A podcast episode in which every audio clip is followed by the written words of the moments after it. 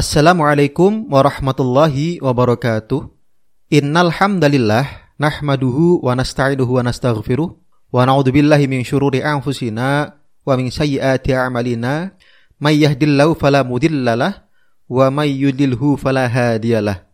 Ashhadu an la ilaha illallah wahdahu la syarikalah wa anna Muhammadan abduhu wa rasuluh la nabiyya ba'dah. Allahumma sholli ala Muhammad wa ala ali Muhammad amma ba'du. Pendengar Buletin Dakwah Kafah rahimakumullah. Alhamdulillah kembali hadir di tengah-tengah Anda semua. Buletin Dakwah Kafah edisi 163. 28 Sofar 1442 Hijriah bertepatan 16 Oktober 2020 Masehi. Mudah-mudahan dengan hadirnya buletin dakwah kafah ini bisa semakin menambah wawasan keislaman dan yang pasti menambah keimanan dan ketakwaan kita kepada Allah Subhanahu wa taala. Pendengar rahimakumullah, pada kesempatan kali ini akan mengambil tema saatnya kembali pada hukum Allah Subhanahu wa taala. Bismillahirrahmanirrahim. Siapa pun yang jujur pasti akan mengakui bahwa negeri ini makin terpuruk, nyaris di semua bidang, tak terkecuali di bidang perundang-undangan. Omnibus Law Cipta Lapangan Kerja atau yang sering disingkat dengan Undang-Undang Cilaka yang baru saja disahkan oleh DPR makin menyempurnakan keterpurukan di bidang perundang-undangan. Undang-undang Cilaka ini kontroversial, memicu pro kontra, memacu konflik antara rakyat dan pemerintah atau DPR. Pasalnya, pemerintah atau DPR mengklaim bahwa undang-undang ini demi kepentingan rakyat. Sebaliknya, rakyat menuding undang-undang tersebut sangat merugikan mereka dan hanya menguntungkan para pengusaha. Sebelumnya, ada Undang-Undang Pertambangan Mineral dan Batu Bara atau disingkat dengan Undang-Undang Minerba yang makin memberikan keleluasaan pada asing dan asing untuk makin menguasai kekayaan alam milik rakyat. Ada Undang-Undang KPK yang justru makin melemahkan KPK dan makin ramah terhadap para koruptor dan lain-lain. Selain undang-undang, Sejumlah rancangan undang-undang pun dinilai bermasalah, seperti rancangan undang-undang penghapusan kekerasan seksual atau RUU PKS, rancangan undang-undang HIP atau haluan ideologi Pancasila dan lain-lain. Intinya, banyak undang-undang atau rancangan undang-undang yang bermasalah. Selain beraroma sekuler dan liberal, banyak undang-undang atau rancangan undang-undang yang hanya menguntungkan asing dan asing, memperkuat oligarki kekuasaan, dan abai terhadap kepentingan rakyat kebanyakan. Pendengar rahimakumullah, sesungguhnya pangkal keterpurukan negeri ini adalah penerapan sekulerisme atau pemisahan agama dari kehidupan. Sekulerisme meniscayakan penolakan terhadap campur tangan Tuhan atau agama dalam mengatur kehidupan. Karena itu, dalam sistem sekuler, hukum-hukum Allah Subhanahu wa taala senantiasa dipinggirkan, bahkan dicampakkan. Pilar utama sekularisme adalah demokrasi. Demokrasi meniscayakan hak membuat hukum ada di tangan manusia. Itulah yang disebut kedaulatan rakyat. Karena itu secara teoritis, dalam demokrasi, rakyatlah pemilik kedaulatan. Rakyatlah yang menentukan hitam putih, benar salah, baik buruk, dan halal haram. Namun, secara faktual tidaklah demikian. Demokrasi nyaris selalu didominasi oleh kekuatan para pemilik modal. Mereka inilah yang selalu sukses mencuri kedaulatan rakyat. Dengan demikian, rakyat sendiri sesungguhnya tidak memiliki kedaulatan. Akhirnya, kedaulatan rakyat hanya jargon kosong belaka. Pasalnya, yang berdaulat pada akhirnya selalu para pemilik modal. Lihatlah negeri ini. Kekuatan para pemilik modal atau para cukong sering berada di balik pembuatan banyak undang-undang. Para cukong pula yang diyakini berada di balik pengesahan Omnibus Law atau Undang-Undang Cilaka oleh DPR atau pemerintah. Undang-undang ini diyakini hanya menguntungkan para cukong yang jumlahnya segelintir dan sebaliknya merugikan mayoritas rakyat. Akibatnya, rakyat sering tertindas justru dalam sistem demokrasi. Di sisi lain, kedaulatan rakyat, jikapun ini ada, justru merupakan akar persoalan sekaligus merupakan cacat bawaan demokrasi. Pasalnya, rakyat adalah manusia yang tak lepas dari tarikan hawa nafsu dan godaan setan yang terkutuk.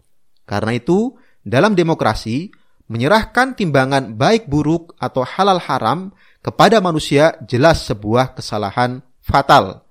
Dengan kedaulatan rakyat sebagai inti, demokrasi mengklaim bahwa segala keputusan hukum selalu didasarkan pada prinsip suara mayoritas rakyat. Namun, dalam praktiknya, karena pada faktanya parlemen atau DPR sering dikuasai oleh segelintir elit politik yang didukung oleh para pemilik modal, suara mayoritas yang dihasilkan hanyalah mencerminkan suara mereka yang sesungguhnya minoritas, tidak mencerminkan suara mayoritas rakyat. Artinya, di sini yang terjadi sebetulnya adalah tirani minoritas. Karena itu, wajar jika kemudian banyak undang-undang, keputusan hukum, atau peraturan yang lahir dari parlemen atau DPR lebih mewakili kepentingan mereka yang sesungguhnya minoritas itu, tidak mewakili kepentingan mayoritas rakyat. Di Indonesia, lahirnya Undang-Undang Minyak dan Gas Bumi atau Undang-Undang Migas, Undang-Undang Pertambangan Mineral dan Batu Bara atau Minerba, Undang-Undang Sumber Daya Air atau Undang-Undang SDA, Undang-Undang Penanaman Modal, termasuk Omnibus Law atau Undang-Undang Cilaka dan lain-lain jelas lebih berpihak kepada para pemilik modal bahkan pihak asing dan merugikan mayoritas rakyat. Pendengar rahimakumullah, Allah Subhanahu wa taala berfirman dalam Quran surat An-Nisa ayat 59, A'udzu billahi minasyaitonir rajim.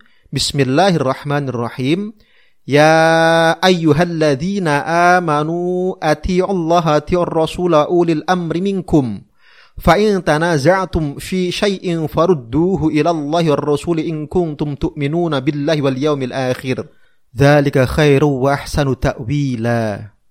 Hai orang-orang yang beriman, taatilah Allah dan taatilah Rasulnya serta ulil amri di antara kalian.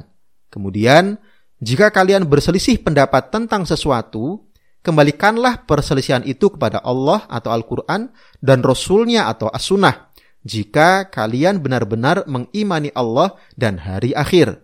Yang demikian itu adalah lebih utama bagi kalian dan lebih baik akibatnya. Ayat ini setidaknya mengandung empat pengertian. Yang pertama, perintah kepada kaum mukmin untuk mentaati Allah Subhanahu wa taala, rasulnya dan ulil amri yang taat pada Allah dan rasulnya. Menjelaskan makna ayat di atas, Imam As-Sa'di menyatakan, dalam ayat ini Allah Subhanahu wa taala memerintahkan kaum mukmin untuk mengimani Allah dan Rasul-Nya, tidak lain dengan melaksanakan perintah Allah dan Rasul-Nya, yang wajib maupun yang sunnah, dan menjauhi larangan keduanya. Allah Subhanahu wa taala pun memerintahkan kaum mukmin untuk mentaati ulil amri, yakni para pemimpin manusia, baik para amir, penguasa atau para mufti atau ulama. Pasalnya, urusan agama dan dunia mereka tidak akan baik kecuali dengan taat dan tunduk kepada ulil amri. Ini sebagai konsekuensi atas ketaatan kepada Allah, harapan untuk meraih ridhonya. Dengan syarat, ulil amri tersebut tidak memerintahkan kemaksiatan kepada Allah subhanahu wa ta'ala. Jika ulil amri memerintahkan kemaksiatan kepada Allah subhanahu wa ta'ala, tentu tidak ada ketaatan kepada mereka. Sebabnya, tidak ada ketaatan kepada makhluk dalam rangka bermaksiat kepada Al-Khaliq Allah Subhanahu wa taala. As-Sa'di dalam kitab Taisirul Karim Ar-Rahman fi Tafsir Kalam Al-Manan jilid 1 halaman 183. Yang kedua, perintah kepada kaum mukmin untuk mengembalikan semua urusan termasuk semua perselisihan khususnya antara rakyat dan ulil amri kepada Al-Quran dan As-Sunnah, yakni hukum-hukum Allah Subhanahu wa taala atau syariah Islam. Melanjutkan penjelasan ayat di atas, Imam As-Sa'di menjelaskan, dalam ayat ini Allah Subhanahu wa taala kemudian memerintahkan untuk mengembalikan semua yang diperselisihkan oleh manusia, baik menyangkut pokok-pokok agama atau usuluddin maupun cabang-cabang agama kepada Allah Subhanahu wa taala dan rasulnya, yakni pada kitabullah atau Al-Qur'an dan sunnah rasulnya atau as-sunnah. Sebabnya di dalam keduanya ada solusi atau penyelesaian bagi seluruh persoalan yang diperselisihkan. Di atas kitabullah Al-Quran dan sunnah Rasulnya pula tegaknya bangunan agama Islam ini. As-Sa'di dalam kitab Taisirul Karim Ar-Rahman fi Tafsir Al-Kalam Al-Manan jilid 1 halaman 183. Yang ketiga, keharusan mengembalikan semua persoalan kepada Allah Subhanahu wa taala, Al-Qur'an dan Rasulnya itu As-Sunnah merupakan konsekuensi keimanan. Menjelaskan ayat di atas, Imam As-Sa'di melanjutkan, mengembalikan segala persoalan pada Al-Quran dan As-Sunnah merupakan syarat keimanan. Karena itulah pada kalimat selanjutnya Allah Subhanahu wa taala menyatakan jika kalian mengimani Allah dan hari akhir. Ini menunjukkan bahwa siapa saja yang tidak mengembalikan semua persoalan atau perselisihan pada Al-Quran dan As-Sunnah bukanlah mukmin yang hakiki, tetapi mukmin yang beriman pada Tohut. As-Sa'di dalam kitab Taisirul Karim Ar-Rahman fi Tafsir Kalam Al-Manan jilid 1 halaman 183. Bisa juga Anda lihat di Al-Jazairi dalam kitab Aisar At-Tafasir jilid 1 halaman 274 dan juga Asyaukani dalam kitab Fathul Qadir jilid 2 halaman 166. Dan yang keempat, penegasan atas keunggulan hukum Allah Subhanahu wa taala dan rasulnya dibandingkan dengan hukum buatan manusia. Imam As-Sa'di lalu menutup penjelasan ayat ini dengan menyatakan hal demikian yaitu mengembalikan semua persoalan pada Al-Quran dan As-Sunnah adalah sikap yang paling baik dan paling bagus. Pasalnya, hukum-hukum Allah subhanahu wa ta'ala dan Rasulnya pastilah hukum terbaik, paling adil, dan paling layak bagi manusia baik terkait urusan agama maupun urusan dunia mereka.